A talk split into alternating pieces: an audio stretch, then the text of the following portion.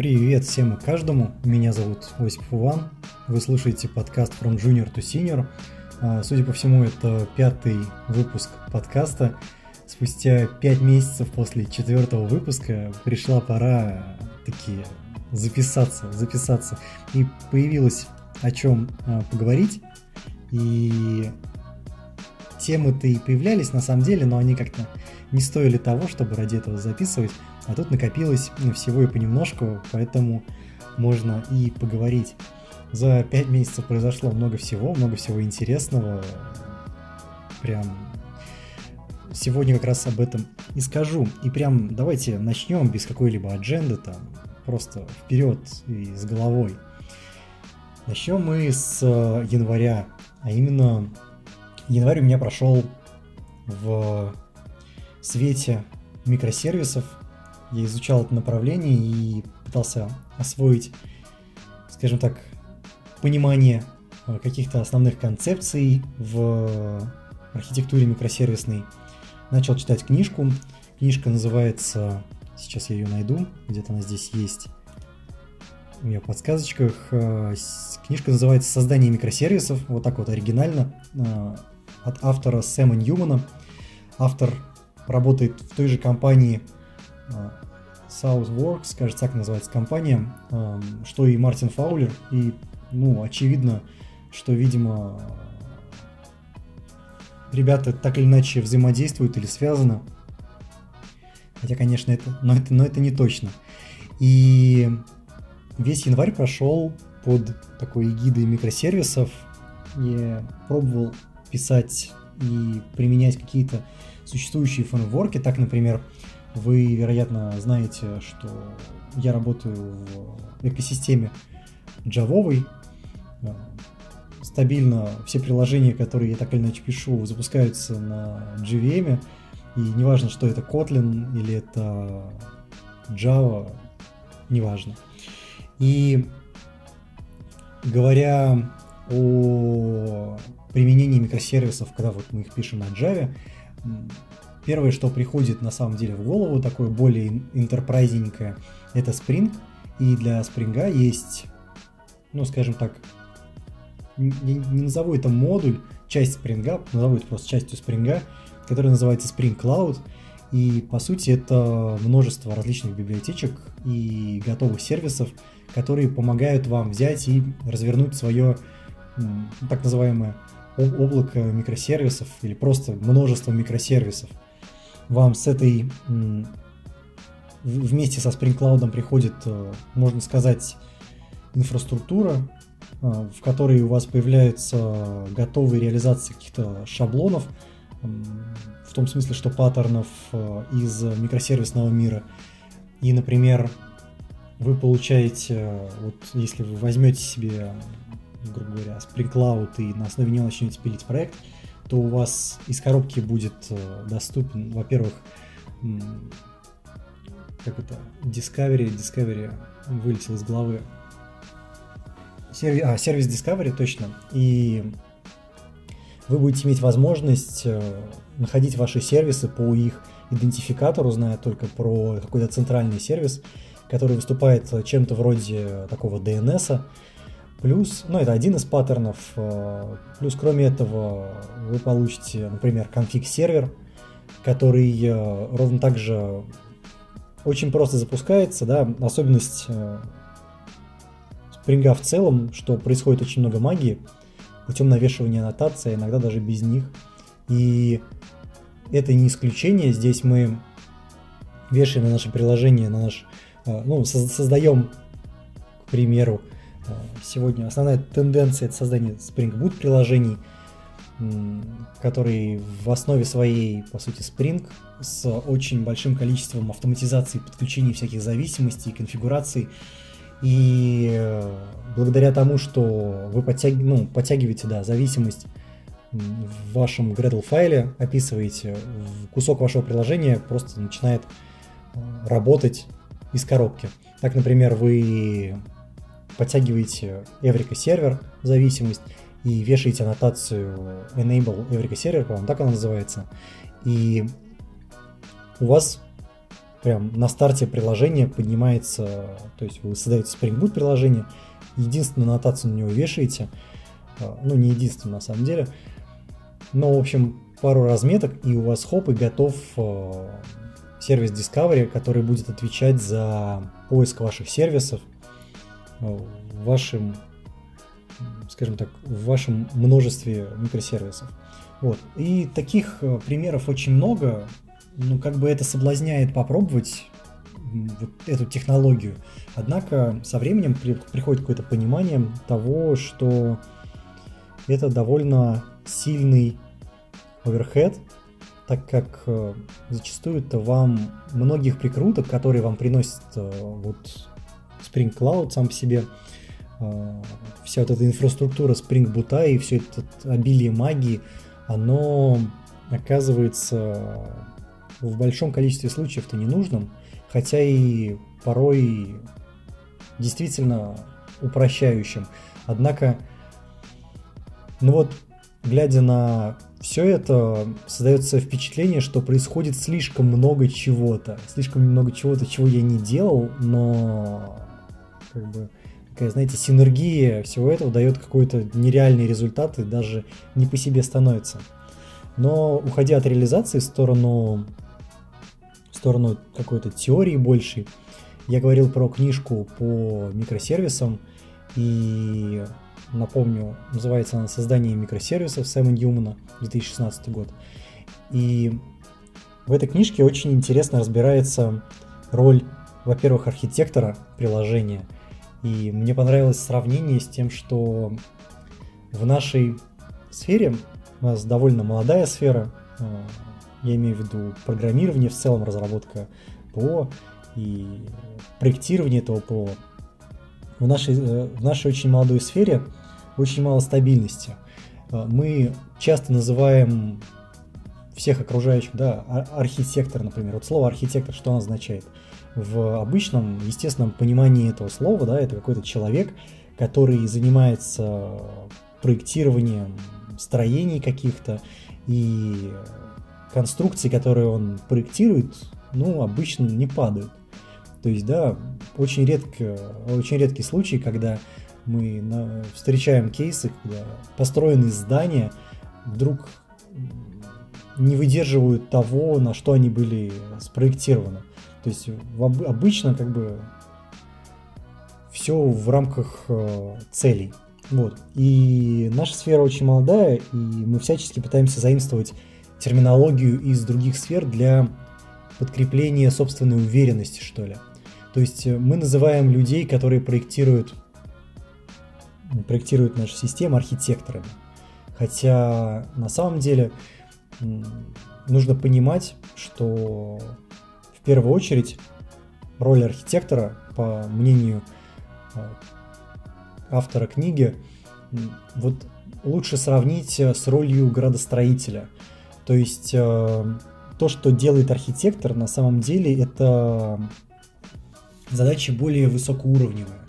То есть, если у вас есть, вот вы смотрите на микросервисы, да, и у вас есть множество различных кусочков вашего большого приложения, и каждым из кусочков занимается какая-то своя команда, то задача архитектора на самом деле правильно настроить и разделить э, ну, скажем так, области, регионы или районы, да, вот если мы посмотрим, а, заменим термин архитектор на термин градостроитель, то здесь мы говорим уже про целый город, то есть рассматриваем наше крупное приложение как а, маленький городок, в котором есть набор, набор, как же это сказать, на, да, на, набор районов, и каждый из районов это тот самый микросервис. И вот вам нужно подружить эти микросервисы друг с другом, и вот чтобы это сделать, нужен определенный навык, определенный опыт, определенное чутье. И говоря про э, задачи вот этого градостроителя, нужно тут тоже понимать, что если у вас э, есть, ну да, говоря вот в этой метафоре, если у вас есть район спальный, и вдруг в нем начинает э, строиться завод, то, очевидно, градостроитель должен как-то принять решение о том, что этот завод не должен там строиться. Завод должен находиться в промышленной зоне. И это очень такая красивая метафора, которая говорит о том, что когда ваш микросервис начинает раздуваться и занимается как бы, не тем, чем нужно, то, скорее всего, вам нужен либо еще один район, либо, то есть, либо еще один микросервис, который, которому будет делегироваться вот эта вся работа, либо вам нужен э, пересмотр вашей доменной области. И здесь мы приходим плавно к тому, а когда нам нужны микросервисы. То есть, вот я пробовал э, реализацию, я рассказывал, Spring Cloud, и, естественно, я писал это с нуля. То есть вы создаете приложение и накидываете в него микросервисы, а, которые так или иначе размечаете аннотациями, допиливаете до той логики, которая вам нужна, например, пишете свои роутеры какие-то, ставите gateway на входе, и у вас оказывается очень клевый routing, клевое обращение внутри системы, но когда это нужно применять? Надо ли это делать сразу? И вот опять же в книжке поднимается вопрос того, насколько мы можем оценивать корректность использования микросервисной архитектуры, если проект новый. А, часто я все больше и больше встречаю мнение, что микросервисная архитектура нужна скорее для ситуации, когда вам нужно взять на ваш огромный монолит и плавно его разбить на маленькие управляемые кусочки, которые будут э, развиваться отдельно, реализовываться отдельно и друг от друга не зависеть. И повторюсь, все больше и больше мнений того, что к микросервисам мы должны приходить из мира монолитов, то есть когда у нас есть приложение уже готовое, уже так или иначе связанное и реализованное, только потом, понимая и представляя предметную область нашу, мы можем действительно правильно разбить э, наши микросервисы на некоторое множество. И ведь действительно так, то есть когда мы говорим про какие-то какое-то приложение для какого-то бизнеса, оказывается, что ну, вот мы, как мы можем разбить наш, нашу доменную область на микросервисы. Вообще говоря, первая рекомендация, которую вы найдете, наверное, везде, это бить не как-то вот спонтанно, да, то есть вот это сервис, отвечающий за, ну, пускай вот эту часть системы. Нет, скорее нужно взять предметную область, которую мы реализуем в том или ином приближении, и делить ее на более-менее независимые куски, именно доменные. То есть, какой пример можно привести? Вот, допустим, у вас есть э, два сервиса. Первый сервис занимается обработкой клиентов, второй сервис занимается учетом, там, не знаю, каких-то вещей, и у вас и там, и как бы в, в обоих сервисах есть понятие словаря. То есть такая типичная штука, которая встречается, наверное, во всех приложениях, это, ну или dictionary, что может быть более знакомо. Справочник, да, точно справочник, не словарь, справочник. И это ситуация, когда у вас э, есть некоторые редко меняемые записи, которые более-менее описывают какие-то стандартные части предметной области. И вот вопрос, должен ли, бы, должен ли бы у нас быть один справочник, то, то есть один микросервис со справочниками на все приложение, то есть э, каждый микросервис будет ходить за справочником вот туда. Либо каждый микросервис должен содержать э, свой справочник, то есть где-то дублировать, где-то содержать только свою узкую часть области, но тем не менее сам содержать. И вот отвечая на этот вопрос, можно услышать разные мнения, но на самом деле все, что вот я вижу, это то, что когда люди пытаются вынести общую логику, а, а справочники это в некотором смысле общая логика, то есть у вас есть, а, не знаю, перечень типов автомобилей, например. И если вы ее выносите, это управление этим справочником в отдельный микросервис, вот прям в отдельный микросервис, которым будут пользоваться все остальные, то скорее всего, скорее всего, что-то пойдет не так. То есть у вас э, разные микросервисы не смогут независимо развиваться. Получается, что все они зависят от одного микросервиса. И давайте представим ситуацию, что у вас, допустим, вот, да, пускай продолжим про тему про автомобили. У вас есть э, типы э, автомобилей, справочник, и у вас есть микросервис, который занимается работой с клиентами. У клиентов есть, понятное дело, свои автомобили, которые описываются с помощью этого справочника. А также у вас есть какой-то ремонтный сервис, который отвечает за бизнес-логику какие-то внутренние бизнес-процессы а, при э, ремонте автомобиля. Здесь я, конечно, не эксперт, так чисто фантазирую. И если оба микросервиса будут работать с единым справочником, то мы получаем очень жесткую зависимость. То есть мы как бы косвенно связываем наши микросервисы через э, один обязательный для них обоих микросервис. И что это значит? Представим, что у нас нужно для микросервиса клиентского, не так, для справочника клиентского нужно развить логику, допустим, или переработать ее как-то. А для справочника, как вот он называется, я вылетел из головы, для справочника, который отвечает за, не, не справочник, а микросервис, который занимается бизнес-процессами, этого делать не нужно. Или прям вот кардинально это под запретом, этого не должно быть. Оказывается, что у нас возникает проблема, проблема вот этой связи. И чем меньше связи у вас в микросервисах, именно таких, что микросервис напрямую остро зависит от некоторой, э, некоторого другого микросервиса, без него просто существовать не может, то, скорее всего, здесь что-то не так. Здесь э, развитие пошло не по той цепочке эволюции. Здесь Скорее всего, ситуация того, что у вас логика, которая должна быть спрятана под одной предметной ну да, куском, под одним куском предметной области почему-то размазывается по системе.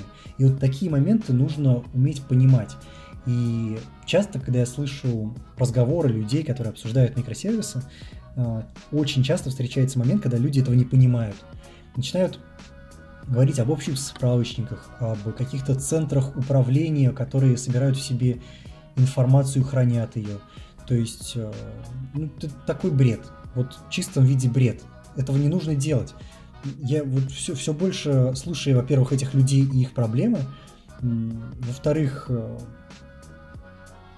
получаю какую-то информацию об опыте вот этого Сэма Ньюмана, и из его книжки я понимаю, что проблемы-то на самом деле решенные. И если ты следуешь в чистом виде концепции микросервисов и действительно стараешься все разделить, не пытаешься связать все через общую базу данных, не пытаешься создать какой-то божественный микросервис, который будет э, владеть информацией, не пытаешься как-то специфично реализовать, ну, скажем так, какими-то своими костылями реализовать поддержку одновременно и мобильных, и веб-клиентов. То есть, на самом деле, все это решенные проблемы. И пускай даже не в чистом виде они решенные, но для них есть как, как минимум варианты хороших решений, которые ранжируются по сложности, ранжируются, естественно, по времени их реализации, но кроме этого всего они как бы более-менее описаны. И все больше прихожу к тому, что прежде чем реализовывать какую-то архитектуру, вы прочитайте ну, книжку, две, может быть, по ней, послух, почитайте чужой опыт, а, почитайте, какие ошибки и проблемы исправляли люди, которые стояли за этой архитектурой, например. И большое количество проблем просто в момент решится. Вот. Но подводя итог по микросервисам, это действительно интересная архитектура, которую, наверное, я бы не посоветовал использовать людям с нуля. То есть у вас очень много возникнет особых проблем. проблем поддержки этого всего, проблем докеризации, то есть когда вы заворачиваете каждый микросервис в докер и так далее, или в более общем смысле проблем деплоймента микросервисов. Поэтому честнее, наверное, будет, а, будет а, первые какие-то проекты, первые прототипы реализовывать в более простом и естественном виде, в виде монолитов, а затем постепенно переходить уже к микросервисам. Вот, так бы я хотел закончить эту тему и перейти к следующей. Возьму подсказочку здесь. Да, э, следующий у меня написано докер, и действительно, вот как-то меня жизнь обходила очень в плане использования докера как э, системы такой контейнеризации. И это оказалась очень прикольная штука. Я понимаю, почему это так нравится большому количеству людей. Особенно прикольно слушать про особенности поведения виртуальной машины Java внутри докер-контейнеров, что тоже поражает воображение. И вот следствием, наверное, одно из следствий, почему я перешел в итоге на Linux, это, наверное, простота интеграции каких-то вот таких распространенных вещей, среди которых, например, есть докер. И действительно это оказалось реально просто в освоении. То есть я начал тратить время на изучение докера, на изучение его документации, нежели на борьбу там как-то с операционной системой, с виртуалками, внутри которых что-то поднимается и разворачивается. И я про виртуалки сейчас говорю в плане применения докера, например, на Windows или какие-то другие изощренные способы, особенно для пользователей Windows ниже десятки. И прям искренне мне понравилась технология как применение – Хотя в тот момент, когда я начал ее изучать, начало выходить большое количество, небольшое количество, поднялся большой хайп вокруг э, статьи, которая называлась что-то вроде «Докер мертв». Вот. И статья, ну, такая, относительно на любителя, скажем так. То есть э, воспринимать, относиться к ней можно по-разному. Э, автор, очевидно, хотел сыграть что ли, на громком заголовке, но вовремя его попросили переименовать заголовок э, в Docker Inc. мертв, то есть компания Docker. И это такой интересный пример, э, когда раскручивается технология, а потом приходит человек, который рассказывает, как на самом деле все плохо, как все отвратительно. Но забавно, что не так много людей наверное, которые рассказывают о том, как все круто, привлекают столько внимания, нежели один человек, который приходит и рассказывает, что в компании, в компании все плохо, в компании Докер, и она идет на, на дно. Ну, забавная история. Вот. И продолжая э, темки, которые я заготовил на сегодня, это это темка G-Point, назову ее так. А, так, сложилось, так сложились карты, что я буду выступать на G-Point в 2018 году, то есть уже в этом году, и буду выступать с докладом Kotlin DSL, теория и практика. А, до этого я писал какие-то статьи к себе в канал, вы их, наверное, видели. А, после этого я сделал большую такую резюмирующую статью, которая, которую опубликовал на Хабре, и еще англоязычную версию его выпустил, тоже на нескольких ресурсах. И пришла как бы такая, есте, пришло естественное развитие всего этого вопроса, это создание доклада и какой-то презентации на конференцию.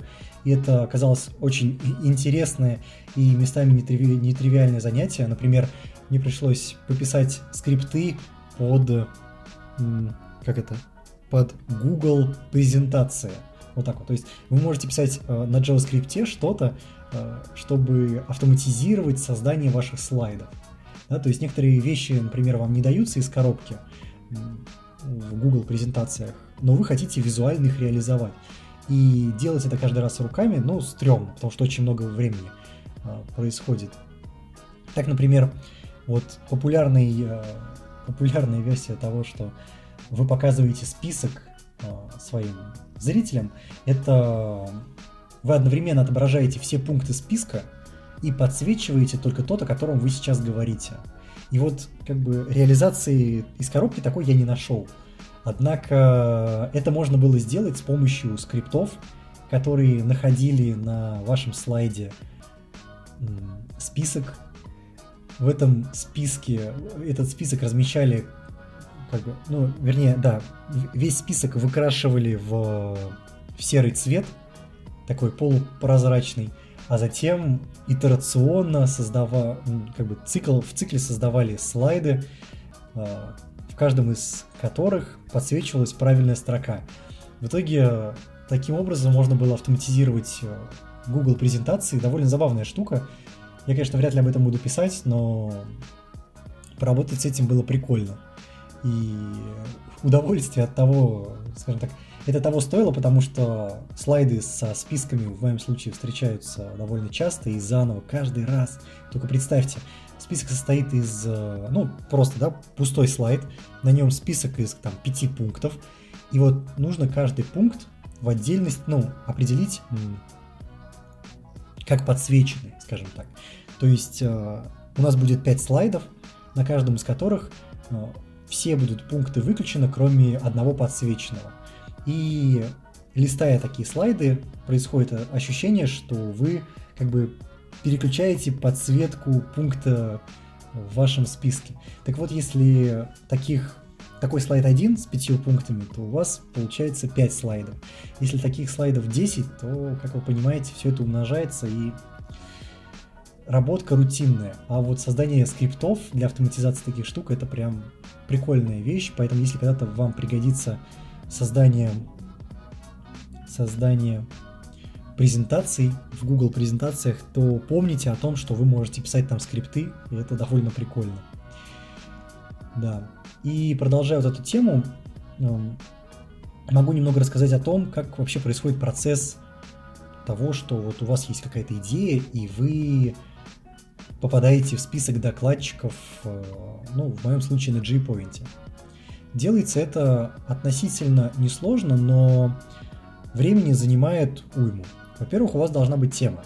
Тема подходящая конференция. И в моем случае, к счастью, это так. Потом вы делаете какие-то черновики ваших презентаций готовите такое предварительное выступление. Затем итерационно, снова и снова. Если вы новый докладчик, наверное, те, те опытные ребята так не делают. А, даже, наверное, пункт номер ноль который я услышал в каком-то из видео, э, это вы готовите просто перечень того, о чем вы хотите говорить. То есть описываете документ, в котором, грубо говоря, как это, содержание. Да, вот содержание. И затем на основе этого документа у вас вы создаете презентацию, вы как-то ее выстраиваете, как вам это нужно, и начинаете дорабатывать ее. И вот процесс доработки это довольно длительное занятие, вы получаете большое количество фидбэка от э, организаторов. То есть, как вы понимаете, да, вот те, кто приходит на конференции, я в том году ездил на J-Point, и поймите, что человек, который приходит с презентацией к вам, допустим, это новый кто-то, вам незнакомый, не кто-то из популярных э, выступателей, а кто-то менее знакомый, представьте, сколько он работы проделал. И действительно, времени это занимает уйму. Времени занимает уйму переделка презентации, продумывание ее, плюс репетиции, репетиции, снова репетиции. Кроме, скажем так, внутренних каких-то показов, вы, естественно, еще делаете показы самому себе, то есть сами проговариваете презентацию, и все это кушает много времени. Поэтому если вы решитесь, то это реально. Если у вас особенно есть то, о чем рассказать, прям вперед. И те, кто ну, скажем так, группа организации, конференции, обычно идут навстречу, дают очень хороший фидбэк, говорят, где вам улучшить. То есть смотрите на это не как на попытку вас раскритиковать и рассказать, как у вас все плохо, на, как, как на попытку вас раскритиковать и сказать, что вам нужно подправить, чтобы у вас все было прекрасно. И вот это очень важный момент, потому что если вы сделаете, извините, какашку, и выйдете с этой какашкой к аудитории, ну, наверное, это будет никому не интересно. А вам потом будет стыдно, когда вам будут говорить, блин, какая у тебя была стрёмная презентация и вообще там опечатки. Ну, я не удивлюсь, если у меня где-то есть опечатки, потому что это мое больное место. Но вроде бы все высмотрел. Вот. Это что касается конференции. Ну и последняя темка для сегодняшнего, сегодняшнего выпуска – это курсы. Это курсы на Курсере, которые я начал проходить. Вообще это специализация, которая называется что-то Data Science и машинное обучение, по-моему, так она называется. А, нет, Data Science и анализ данных. Вот вроде так. И курсы, специализация состоит из где-то пяти, шести, из шести курсов, каждый из которых, ну, получается, берет на себя такую область определенную. Первый из курсов, который я благополучно наконец-то закончил за примерно неделю интенсивный просто вот каждое утро по 2-3 часа я проходил эти курсы, пытался вникнуть в детали, которые там рассказывают, делал вот эти вот задания, которые вам дают. И на самом деле это очень клевый момент, когда ты берешь берешь... Ну, об этом ладно, я еще расскажу. А, так вот, курсы состоят из э, специализации. Каждый раз перебиваю себя. А, специализация состоит из нескольких курсов, и у вас есть возможность взять на Курсере бесплатную неделю и на своем опыте я убедился, то, что за эту бесплатную неделю вы реально можете успеть пройти как минимум один курс. Ну, то есть, если у вас, например, отпуск, вы можете пройти, наверное, два курса. Но, конечно, на таком интенсиве в отпуске сгонять себя не уверен, что стоит. Курсы Значит, первый, пер, первый из курсов — это Python и математика. И в курсе дается вводная какая-то в мат-анализ, в линейную алгебру, в теорию вероятностей, в мат-статистику. И это реально очень круто объяснено. То есть курс вообще 16 года, но как бы все, что они там рассказывают, актуально сегодня, за исключением некоторых вещей, которые они вот выполняют а, в процессе написания кода. То есть, если вы, например, будете строго следовать этому курсу, там есть такой момент, когда вам нужно открыть, а, ну, наверное, правильно назвать приложение, приложение Юпитер. Это что-то вроде такой, я, не знаю, как это назвать, наверное, среда разработки или редактор, редактор ваших э, заметок. Вот. И в так называемом Юпитер ноутбуке вы можете создать такой свой небольшой проект, в котором описать какую-то идею, писать ее на питоне, вы можете делать пометки на маркдауне, вы можете писать э, формулы, следуя теху, то есть если кому-то кто-то знаком, если кто-то не знаком, это довольно несложное занятие писать формулу с помощью тех оказалось. Я почему-то, когда защищал свои дипломы, думал, что не, ребят, это rocket science. Я типа даже браться не буду. Ну нафиг. Оказывается, все довольно просто. И говоря за эти курсы, хочу отметить, что прям классно. Вот я удовольствие получил от такого итерационного ввода, что ли, в них. То есть сначала меня ввели в Python, до этого я читал какую, какую-то книгу, по- по-моему, называется A Bit of Python, что ли, что-то, такое. И книжка рассказывает фактически, да, я уже не помню про какую версию питона, но как бы через книжку я познакомился с синтаксисом, но практического применения не было. У меня было представление о языке хорошее, но практического применения не было. И тут как раз появилась возможность применить э, какие-то базовые вещи, которые я узнал уже тогда, но благо они были повторены и в рамках курса, что прям восхитительно. И в курсе я могу пока говорить только про первый, второй я только начал. А, в курсе вы математика и Python, вы разбираете, значит, библиотеки, которые у вас есть для анализа данных. Это NumPy, для работы со всякими массивами, там, структурами и так далее. Это SkyPy, по-моему, называется. Для всяких высокоуровневых функций, типа вы можете воспользоваться минимизацией э, некоторой целевой функции и градиентным методом искать решение, решение, скажем так, э, ми- минимальное значение вашей функции, вот так скажем, от начального приближения. И все это как бы запаковано в библиотеку, которая позволяет вам, ну вот, взять, вызвать одну функцию, сказать ей, э, что нужно сделать, и у вас все оптимизируется само собой. Естественно, для того, чтобы применять это, нужно понимать, как это работает, более-менее, и в курсе, опять же, разбирается это. То есть вы проходитесь по производным, по вторым производным, по градиентам, по матрицам, то есть все вот эти вот базовые вещи, которые у вас, наверное, может быть, были, а может быть, не были. У кого-то в старших классах, у кого-то на начальных курсах института, и все их вы повторяете, но уже в контексте того, как это применяется. И вот это меня прям торкает. Потому что когда тебе рассказывают про матрицы и про матричное сингулярное разложение, кажется, так оно называется, то ты как бы смотришь на это как, ну вот мы взяли матрицу, вот мы ее разложили на 3. Ну, здорово.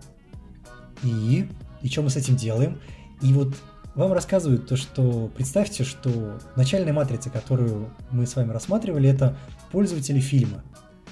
А разложили мы ее на три или две матрицы. А, подробнее об этом лучше послушать в курсе.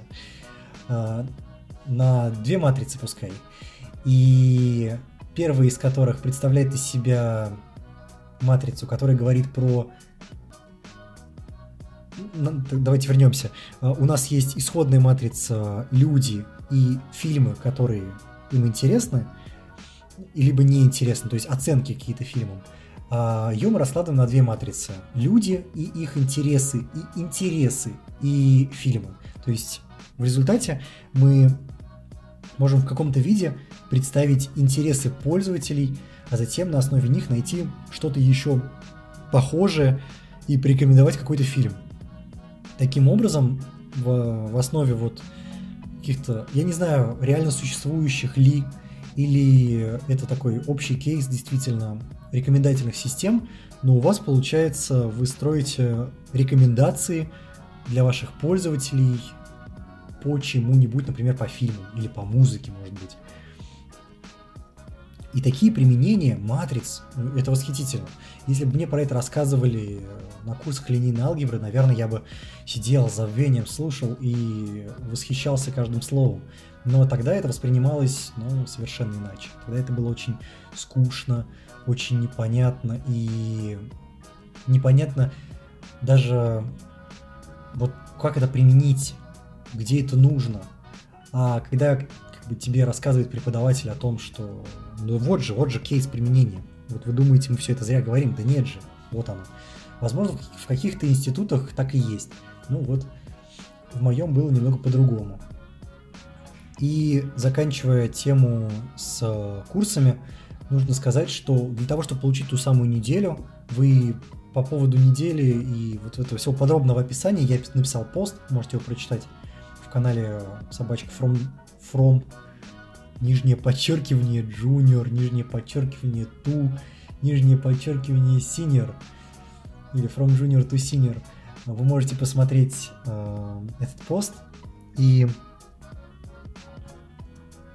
чем круто вот эта возможность, вы получаете на неделю доступ к курсу, но при этом вы должны прикрепить свою банковскую карточку для того, чтобы спустя неделю с вас могли снять деньги за следующий месяц.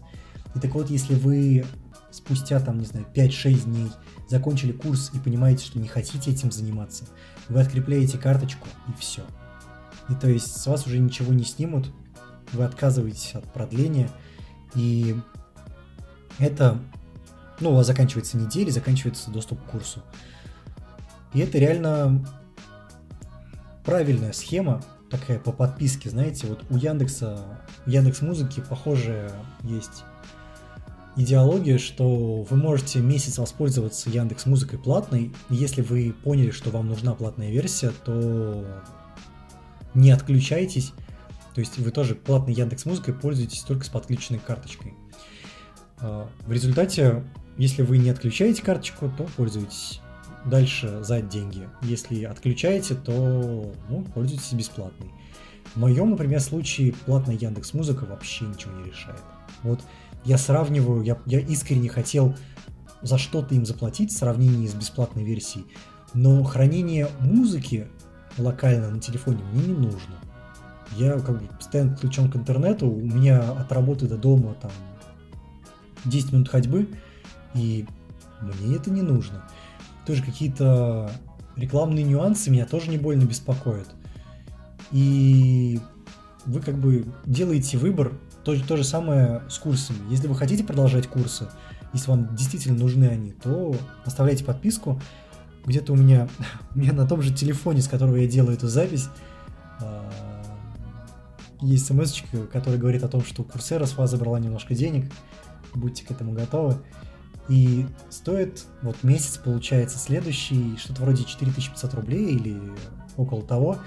И я думаю, это того стоит. Я думаю, вот я уже в процессе как бы второго курса, и это реально интересно, это вот прям занимательно. Плюс я провожу с огромной пользой все вот это время с момента подъема, там в 5 пол шестого утра до где-то 8, я просто на интенсиве провожу в изучении чего-то нового. Это очень приятное чувство. Я каждому из вас его рекомендую. Ну а на этом темы мои закончились. И не знаю, как часто этот подкаст будет выходить, поэтому обещать ничего не буду. Но, как видите, и длительность может быть разная. Вы можете его весь и не дослушать. Но тем, кто дослушал, спасибо. А, желаю хороших выходных. Сегодня суббота. Поэтому успехов, успехов в образовании, успехов в обучении. С осторожностью относитесь к микросервисам и не спешите внедрять везде и всюду. Выступайте на конференциях, пользуйтесь докером. И Data Science это реально прикольно. Это такой целый мир, в который интересно погрузиться. Вот, на этом я подвожу концы. И спасибо за то, что слушали и дослушали до этого момента. С вами был Иван Осипов, Иван Осипов подкаст From Junior to Senior. Увидимся.